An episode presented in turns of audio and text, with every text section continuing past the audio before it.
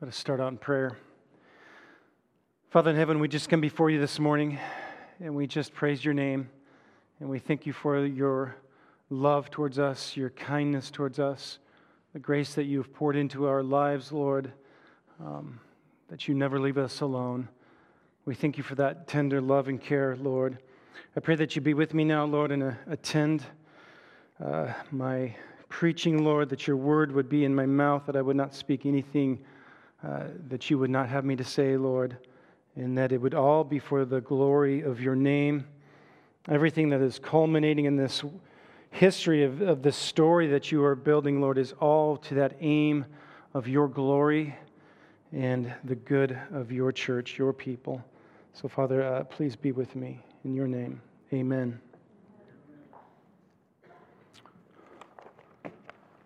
So, when we put the preaching schedule together through Philippians, I was never counting on getting this text here. I usually like to get the text that you can, there's a lot of material that you can work through and pull out uh, amazing, wonderful treasures that the Lord has hidden in His Word. And here we come to this text this morning, and I will read it for us and, um, and then begin to explain it. So, Philippians chapter 4, verse 21 through 23. Greet every saint in Christ Jesus. The brothers who are with me greet you. All the saints greet you, especially those of Caesar's household. The grace of the Lord Jesus Christ be with your spirit. I was looking, uh, as I was studying this passage this week and meditating on it and going through it, I always like to study the text and, and bring up my own thoughts before I go to commentaries and, and look at something else. And, and I was just looking at it, looking at it, and, and all I'm seeing is say hello to the saints. We say hello, grace to you. It just wasn't pulling anything out of it. So I go to the commentaries. And I got, I got four commentaries on Philippians, and I go to my favorite one, and I go to this section. They have nothing on it. Go to my second one. They have nothing on it. Go to my third one. He's got something on it, but just not helpful. And then the fourth one, completely not helpful. So I thought, okay, let's just start working through it. Look at the words. What do these mean? And then see what the Lord will show us through it. And so this morning I titled it Christian Fellowship in your brochure, but uh, at the end of this week I added it's Christian Fellowship through Paul's pursuit of our joy. So, and I hope to be able to show that to you in this preaching. So, verse 21 he says, Greet every saint in Christ Jesus. So, what is a greeting? What do we mean when we say greet? I greet you. Well, it's the verb in this passage. It's said three times. This is the action here. This is the, it's greetings. And what the greeting means is, is, is that it means to say hi, hello, as we would say hi or hello. And, but here in the Greek, it has a, there's a meaning here that it, it carries with it a note of affection and a desire for one's well-being. So this just isn't a flippant, say hi, hello, how you doing over there? This is Paul reaching out and saying, I see you, I recognize you, and you're special to me. And, I, and my desire for you is your spiritual well being. So he greets them. And notice as he's saying this, he says, Every saint in the passage. He says, Greet every saint. So he doesn't just say, Greet the saints or greet everybody over there in Philippi. He is saying, Every saint. So as this letter gets delivered, he is saying to those, uh, the guy that he's delivering the letter to, it's going to go to the elders. He wants the elders to read it, and he wants the elders and he wants the deacons to go to the congregation. And Paul's saying, I want you to go and tell everyone in Philippi, every single one in Philippi are special to me. Every single person, no matter their, their rank, their education, their beauty, their intellect, doesn't matter to me. I want them to know I see them and I recognize them and they matter to me. You, you greet every individual saint. We are one body, but we are many parts. We are individuals together in this body of Christ, but still recognized as the individual. And I think Paul highlights that here in Philippians chapter 2 when he says, So if there's any encouragement in Christ, any comfort from love, any participation in the Spirit and affection and sympathy, complete my joy by being of the same mind, having the same love, being in full accord and of one mind.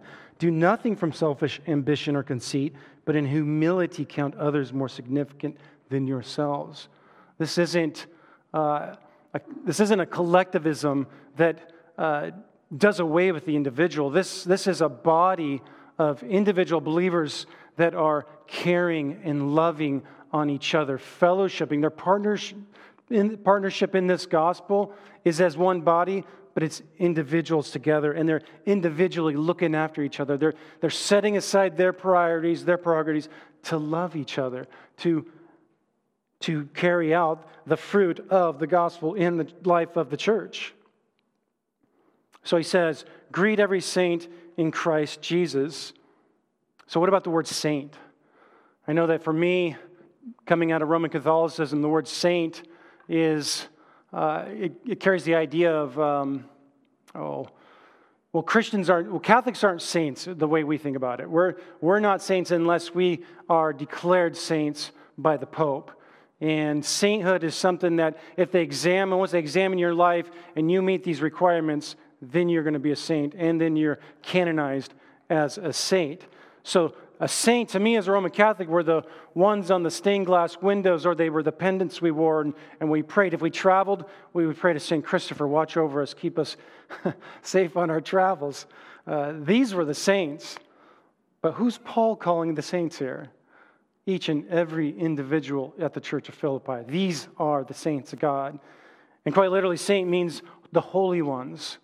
We are the holy ones because God, he says, he says, saints in Christ Jesus. So we're not just holy ones, uh, not connected to anything, just set by ourselves. We are holy ones in Christ. And that's what the gospel has done for us. In Christ Jesus, we are set apart to the Father as his special people. Through the Father, in his sovereign election of his people, he has pulled us out of this world, set us aside from this world, and made us holy. So we are the holy ones in terms of our being set aside by God's sovereign decree and election. We are distinguished from the rest of the world. And then we are holy ones in our identity positionally. In Christ, positionally, we are holy. Christ's holiness, Christ's righteousness, the perfections of Him are ours because we are in Him. Just like when we were in Adam, and everything that was Adam, his fallenness, his sin, was ours. And so we're born condemned because we are in Adam.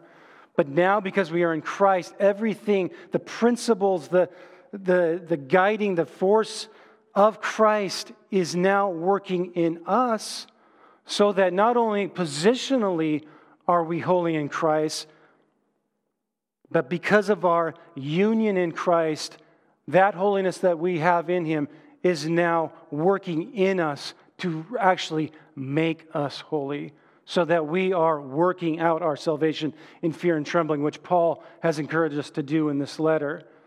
We work out this fear and trembling not in our strength, not in our willpower, but because we are in union with Christ. Union in Christ is not an ethereal thought, good uh, uh, intention. It is an active power. And just as we were in Adam, and that active power of Adam's sin was driving us, driving us to sin, driving us to suppress the truth and unrighteousness, driving us to hate God, the same power that works in Christ works in us to love God, to obey God, to go after God, to work out our salvation in fear and trembling. That's the power of union in Christ. And so Paul, he greets them I see you, I love you, every single one of you, holy ones of God. You, you made holy by the blood of Christ. the power of Christ working in your lives to be holy. I see you and I recognize you. And then he goes on. He says, The brothers greet you. So he starts off with, I greet you. But the, but the greet there is plural, so it's probably him and Timothy again. Just as at the beginning of the letter, it's, it's uh, him and Timothy that are addressing uh, them in this letter. So, so the first part is probably Paul and Timothy. And then he says, Every brother greets you, or all the brothers greet you. And so, who are all the brothers? Well, remember when he's in prison and he's talking about he's not going to be ashamed because uh, the gospel is going out he's, and he's confident in the power of the gospel. Some see my chains and, and they, they use it as a way to elevate themselves. They'll preach the gospel, but at the expense of me. But others see my chains and they become bold. They see the gospel working. It's those brothers that are preaching in boldness. They're coming to Paul and saying, Hey, Paul, we know you're writing the Philippians. You please tell them we said hi? We recognize them too. We, we, we love the Philippians too. Will you come and say hi? There's a fellowship here. In this par- partnership of the proclamation of the gospel, uh, it's not a business partnership. It's not an organizational, corporate, we're going to have this structure. This is a family. This is a family coming together, loving on each other for the purpose of the gospel. And so you had uh, Epaphroditus there. Uh, other preachers who were uh, there could have been Aristarchus, Tychicus, uh, maybe even Onesimus may have been there. Um, a lot of people have come through. Even some uh, of the guys think that Mark and Luke could have even been there. But the brothers, knowing Paul's writing to the Ephes- or to the Philippian church, jump in and say, "Hey, Paul, please let them know we're thinking of them too. Let them know we love them." And so the, the brothers greet them. And then verse 22, he says, "And all the saints greet you." And I think that Paul is not just throwing it in there to, oh, yeah, they'll probably just want to greet him too. I think that in his prison, and people are visiting and they're coming and going, and the brothers are coming and going, and, and saints of the Church of Rome are coming and going, and, and they know what's going on, and they know he's writing letters. And I think that they too, and they know the story of the Philippians. They know their poverty. They know that they, uh, Epaphroditus has just traveled 600 miles to deliver the gift from the Philippians, and they're a poor church. They're and they're still in their love for Paul, their concern for Paul, and the love for the gospel, they're giving out of their poverty. And I think that the other church, uh, the members of the Church of Rome, see that and they, they love that.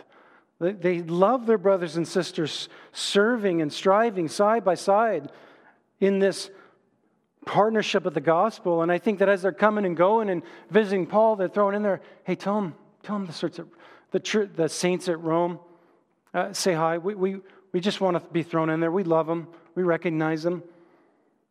So I see here in this first two verses this, just this, this fellowship of the saints. It's Paul, it's the brothers, it's the church at Rome, it's the Philippians. And they're all wanting to say, Hi, I love you, I see you, I recognize you. They, there's this, this tender care. They don't want to be separated. They're not on, an, they're on a mission to, to elevate themselves or, or run and do their rugged individual Christianity. Remember, it's partnership. They're together in this, and they love each other. But we don't always turn out that way in churches, do we? We get people going rogue and people doing their own thing. And um, so as I studied Philippians, I'm, I'm looking at it, I'm like, how, how did they get here? How did they get here where, where Paul's writing a letter and at the very end, they all jump in and they want to make sure that the recipients of this letter know that they recognize them and love and care. How do we, how do we get there? And I think it starts with leadership. I think it's, it's the tone that the leadership sets in the body. And as I study Paul, and, and specifically these last two years, as I look at Paul, I, I'm so amazed and blown away by this truly. Uh, I was listening to somebody the other day talking about uh, the greatest Christian that ever lived. I, my opinion, I think Paul was the greatest Christian that ever lived. He, his heart, his aim, his joy, everything was Christ Jesus. He tells us here in Philippians For me to live is Christ, and to die is gain. He was not vying to be the greatest theologian in history. He was not vying to leave behind a, a great body of scholarly work. He wasn't vying to be known. He was his heart was all about Christ, pursuing Christ. And even says here in Philippians, he talks about, uh, he talks about uh, arriving, and he goes, I haven't arrived. I haven't arrived. I, I, I stretch out myself. Let's, I just want to look at that passage real quick. He says, he goes through in, in three and he talks about his, all his credentials, all these things that we glory in, our, our standing, our, what, what group we belong to, our education, all this. And he says, I count it as loss. In fact, I count everything as loss because of the surpassing worth of knowing Christ Jesus, my Lord for his sake, I have suffered the loss of all things and count them as rubbish in order that I may gain Christ. This was a leader whose his sole glory in his life, his aim, his, his driving force was Christ and knowing Christ and gaining Christ. And he says, And I want to be found in him, not having a righteousness of my own that comes from the law, but that which comes through faith in Christ, the righteousness from God that depends on faith, that I may know him and the power of his resurrection, and may share in his sufferings, becoming like him in his death, that by any means possible I may attain the resurrection from the dead. This wasn't a guy who, in his, in his cold Orthodox theology, sat back and just assumed. He, did, he never took it for granted. He says, by any means possible. Not that I have already obtained this or am already perfect. I'm not. But I press on to make it my own because Christ Jesus has made me his own. That's what union in Christ does. Union in Christ does not bring you to a place where you just, oh, it's, it's done. I'm going to sit back. Rest of my life. No, union in Christ, that power is running through us. And it's causing Paul, the greatest Christian that's ever walked this earth, to say, I haven't already obtained this. I'm not already perfect, but I press on to make it my own because Christ Jesus has made me his own. Brothers, I do not consider that I have made it my own.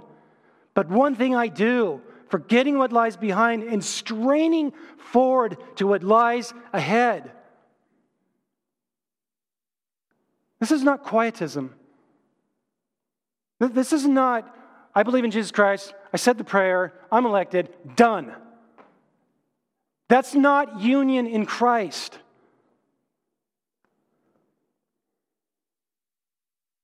Look, look at the action. Look at the verbs in here. Forgetting what lies behind and straining ahead, stretching to the max. I am going after Christ. He says the same thing in 1 Corinthians. He's talking about the Corinthian church is, uh, oh, they're big on their liberty, right? Food is for the bo- or food is for the stomach, and stomach is for food. So let's eat and dig in. No. No, that, that's, that's what the Israelites did when they came out of Egypt, right? They were baptized, they drank from the spiritual rock, they were in Christ, but they played fast and loose, didn't they? They, they played with fornication. They played with idolatry. They, they, they did not buffet their bodies and follow this God in faith. And they all, and what, was, what, what happened to them? Their bodies were scattered in the desert. When God saves us, He transforms us so radically that we truly are a new creation.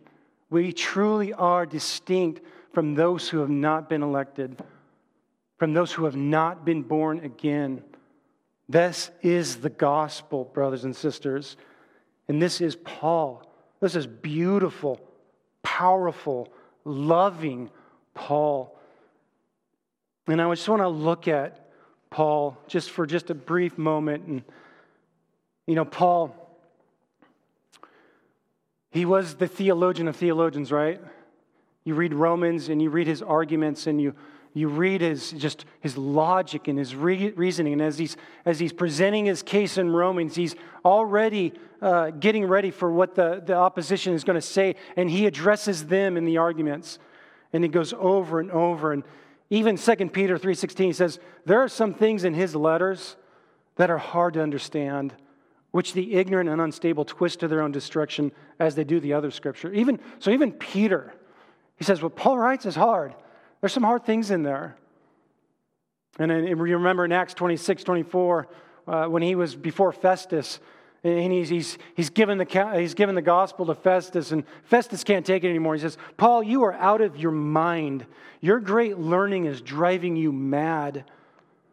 Paul was this rugged theologian, uh, just, you could not bring a case against him. His argumentation was so airtight, right? But in 1 Corinthians 14 20, he says, Brothers, do not be children in your thinking be infants in evil, but in your thinking, be mature. He expected us to be just as rigorous. He expected us to be thinkers. He expected us to, to push the bounds, meditate, and know just what He knows. He, he wasn't arrogant or he wasn't at the, the stratosphere of intellectualism. He expected you to know it. And we can know it because we're filled with the Holy Spirit, and the Spirit is our teacher. If you apply yourself to the word, you can know what, what Paul knew.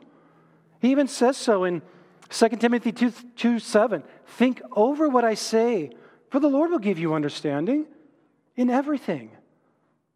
It's not for just the high academics, it's not for all the schooled, it's not for the super intelligent. You have the Spirit of God, brothers and sisters. You can know this. It takes more than intelligence to know this. There are brilliant men who study this and they miss it because the Spirit's not there teaching them the heart of the truth of it. I think Paul, in his theology and his mindset of himself, in which I see a lot of in the, he never developed, which I see so prevalent in the church today, this soft bigotry of low expectations. Like, I will just teach this to them. That, they, that's good enough. That's probably all they're going to be able to understand. We were at the Shepherds Conference, they were asking Paul Washer, you know, they're talking about the missionaries over there and they're, they're showing the Jesus film and they're just preaching a dumbed down gospel. And they asked him, well, why are they doing that? They're racist. they think that because they're not, they're not educated like we are, they think because they're not a civilized or advanced society like we are, they're just, they're not going to be able to understand it. Oh, really? A man or woman created in the image of God can't understand it. That's bigotry. It's soft bigotry, but it's there. But Paul did not think like that.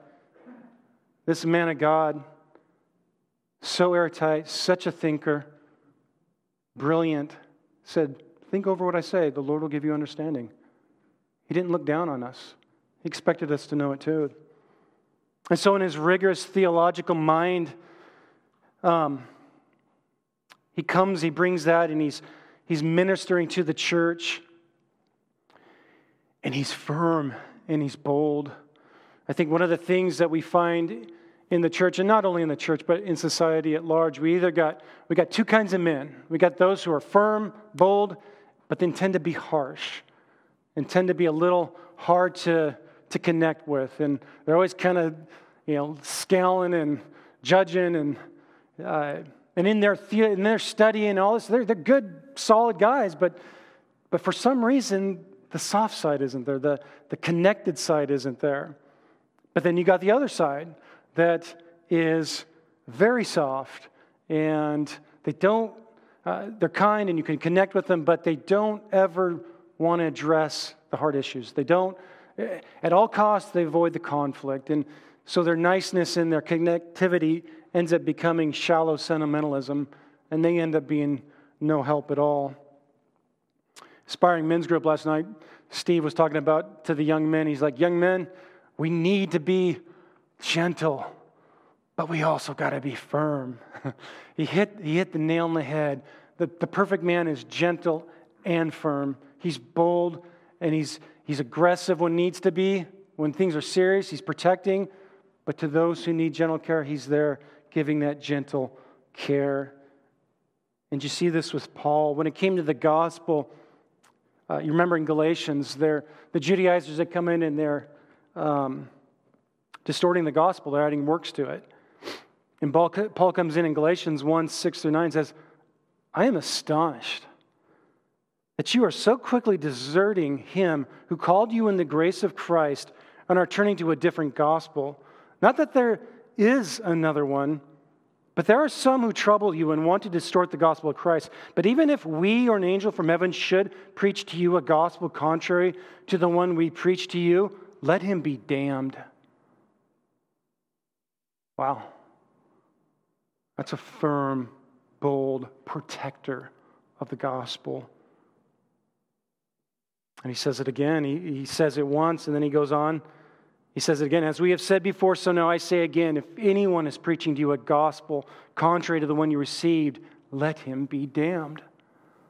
This was how zealous he was for the truth of the Word of God and especially the gospel, because it's the gospel that is the power to break through our deadness and awaken us and save us. And Paul was not going to negotiate with that. He was not going to be a nice guy when it came to that. And he goes on. So he, so he addresses him there, but he doesn't stop there. Galatians 2:11, but when Peter came to Antioch, I opposed him to his face because he stood condemned. What a bold man. Could you imagine condemning Peter to his face? The leader of the 12, the spokesman, big, powerful Peter, preached the first sermon in the book of Acts, and 3,000 are saved. And this Johnny come lately apostle who he never lived with, uh, with Jesus, right? That was the Corinthians' complaint. Like, uh, is he really even an apostle? I mean, like, we just saw Peter, and he's a real apostle, but Paul, come on.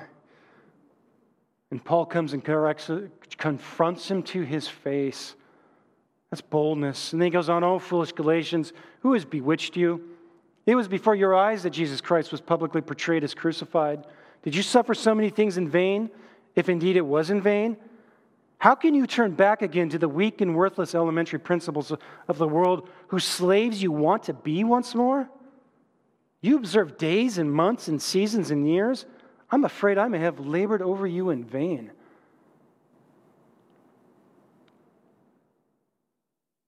That is bold, firm shepherding. This is a man who's not playing around with salvation. He's not playing around with their spiritual growth. He's addressing it and he's, he's hitting it square in the eyes. But see, this is what's beautiful about Paul, though. In all his rigorous theo- theology and his firmness and boldness, he can be the exact opposite, right? 1 Thessalonians 2 7 through 8.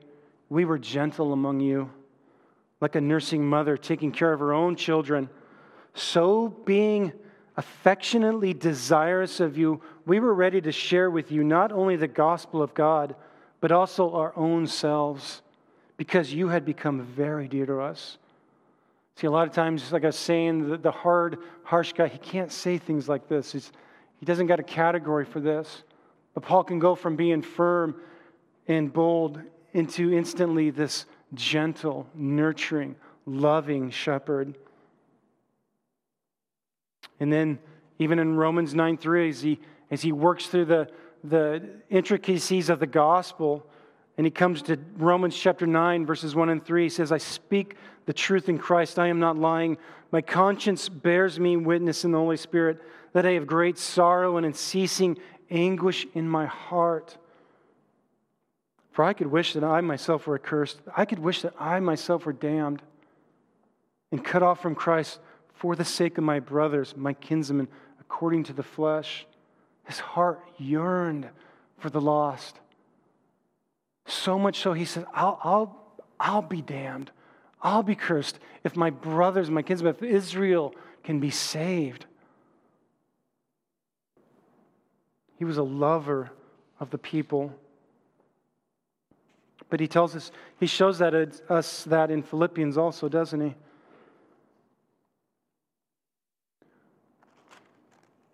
Starting in verse 7 of chapter 1, I'll just start with 6. And I'm sure of this, that he began a good work in you, will bring it to completion at the day of Jesus Christ.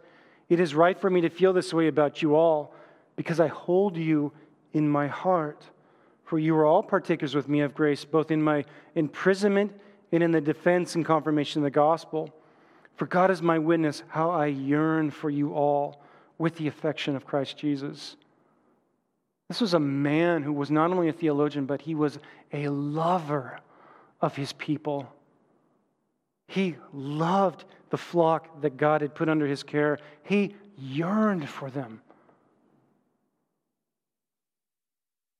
We had a spirit of fellowship here at the end of Philippians because the man who was leading this, the man who was shepherding, the man who was, he's, he's building this tone of fellowship. He's, he's building a culture of love and humility in these people.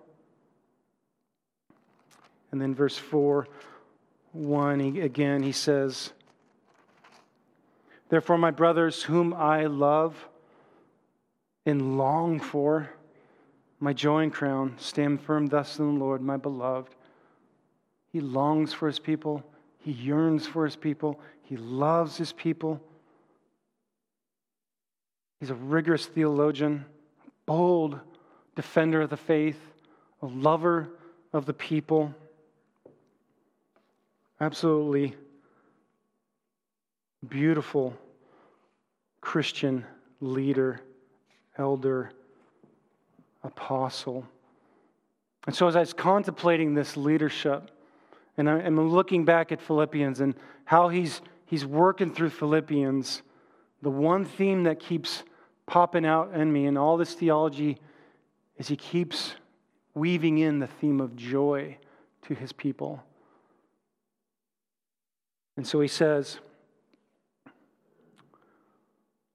Well, we got I want to just work through these little little places here real quick. So I'm just going to quickly, I just want to show you it.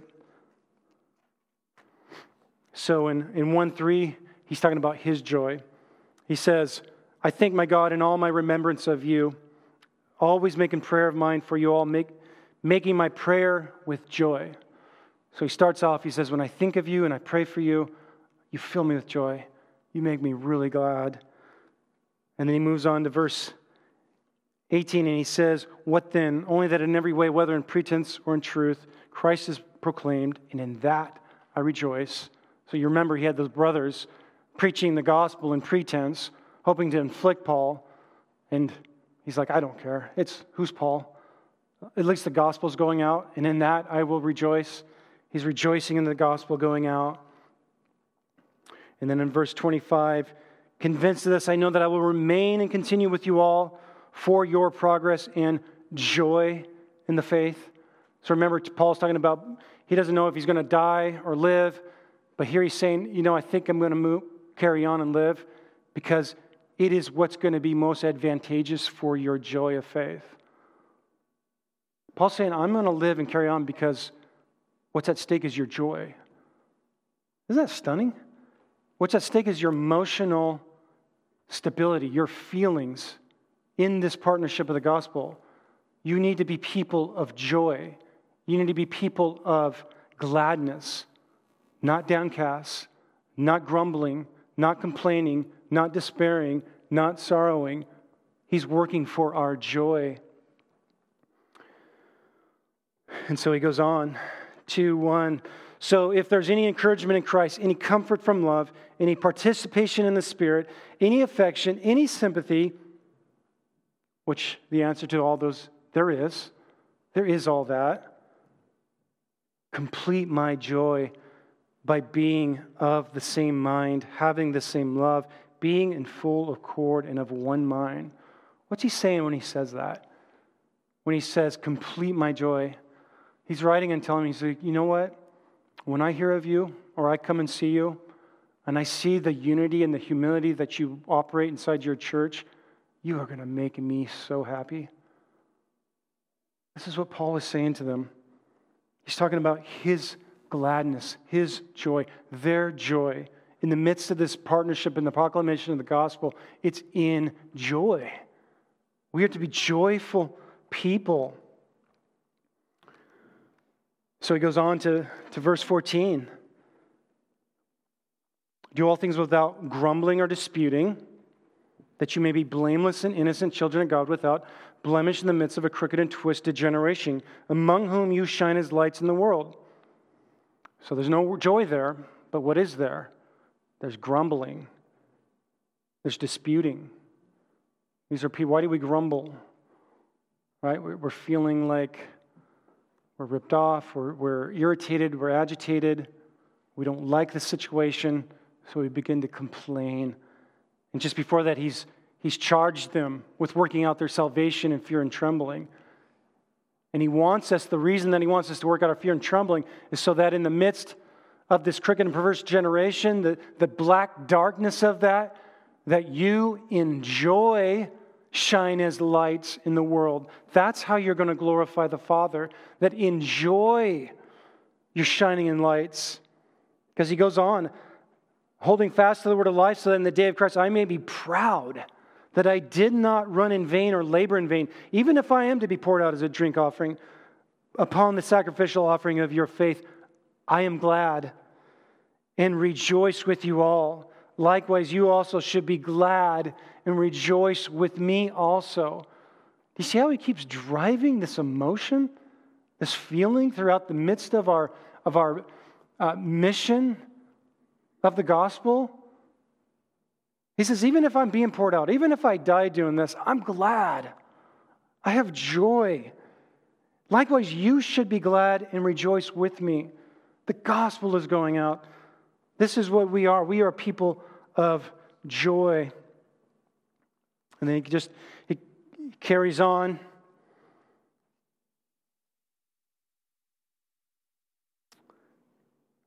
Verse chapter 3, he charges them rejoice in the Lord. So here's the command. He says, Rejoice in the Lord. And he, he goes on to 4 1. Therefore, my brothers, whom I love, he's now he's talking about his joy again. They are his joy. And then he goes 10 through 14. I rejoiced in the Lord greatly. Now at length you have received, revived your concern for me. You were indeed concerned for me, but you had no opportunity. Not that I'm speaking be in need, for I've learned in whatever situation I am to be content. I know how to be brought low, and I know how to abound. In every circumstance, I have learned the secret of facing plenty and hunger and abundance and need. I can do all things through him who strengthens me. Yet it was kind of you to share my trouble. So it was the kindness of the Philippians and their gift to Paul that caused him to rejoice.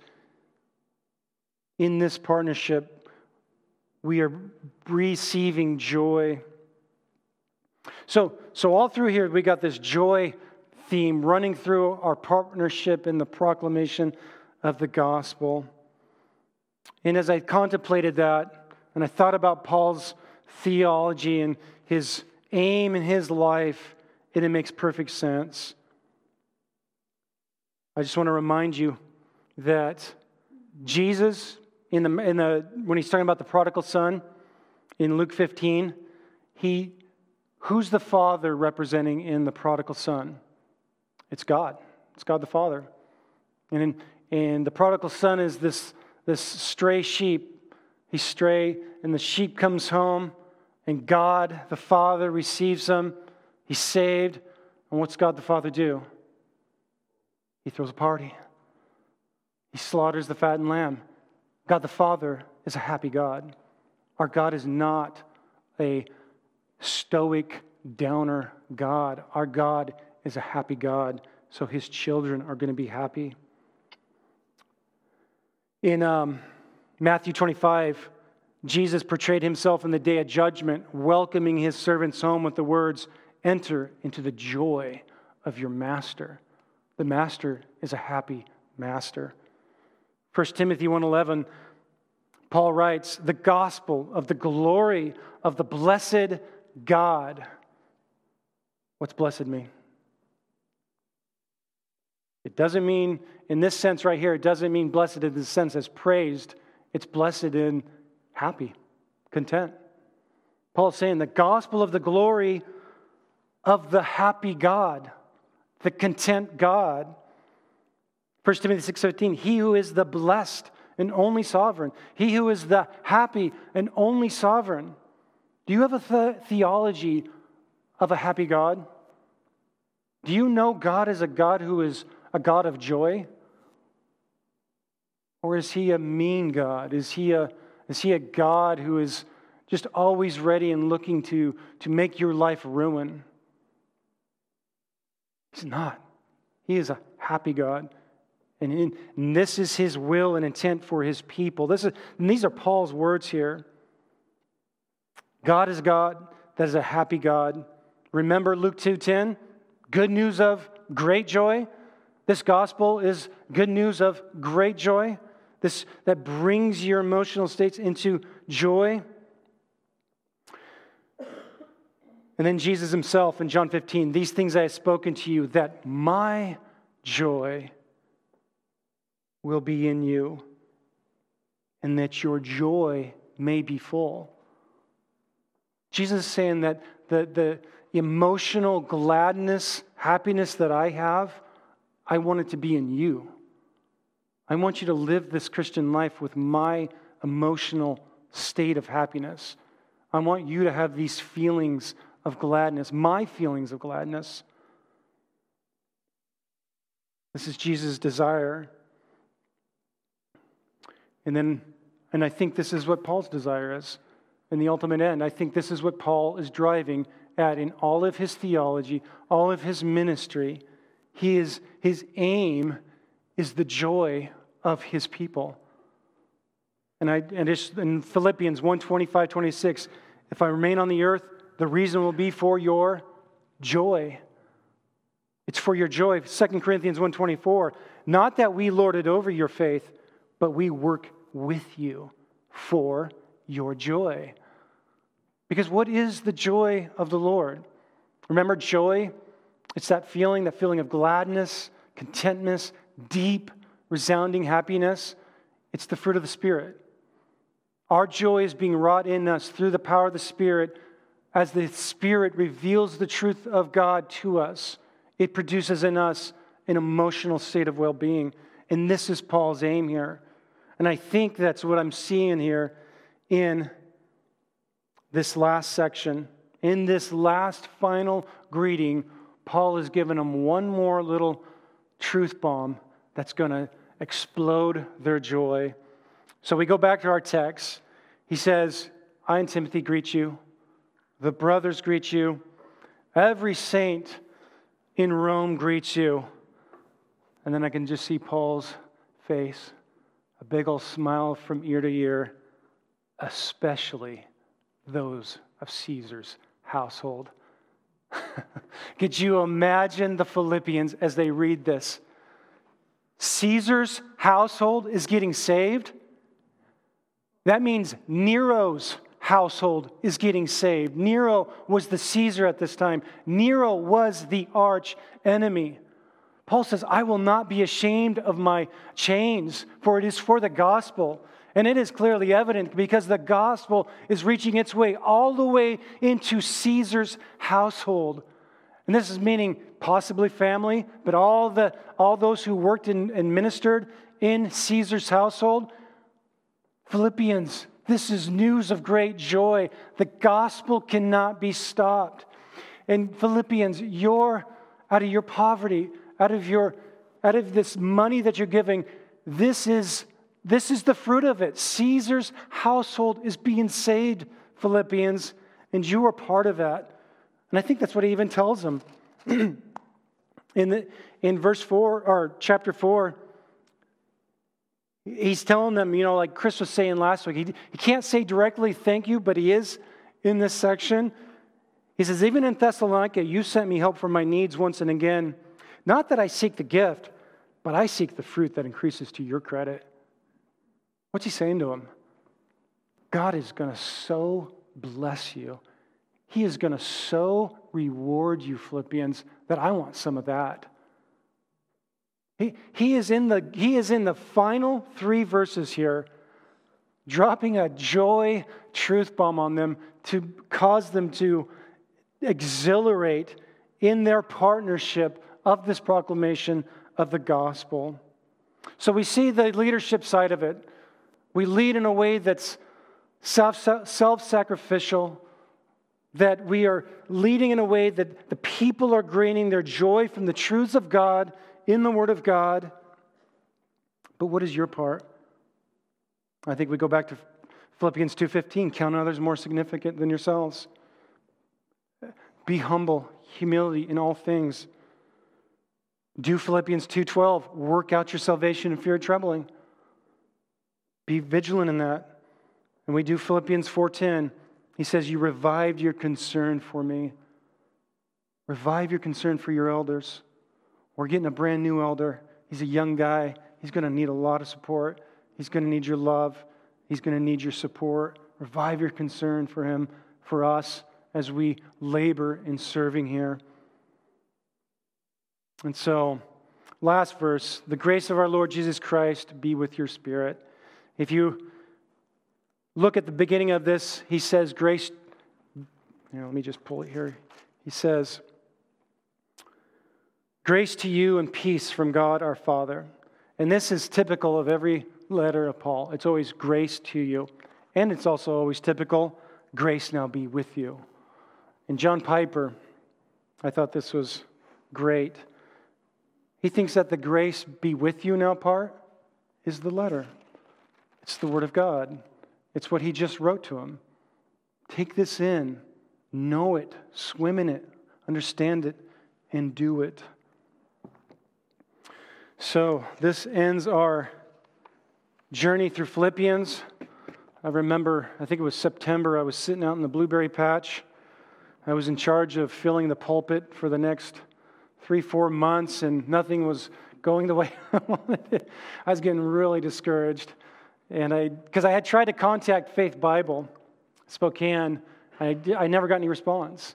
And I thought, it's, they're not interested. And and Jasmine ended up going to Spokane the week before because Bailey wanted to go up there and visit. And, and she had said something to some older guy. You don't even know who he was. And, and he was just like, oh, it's, it's probably just too far away.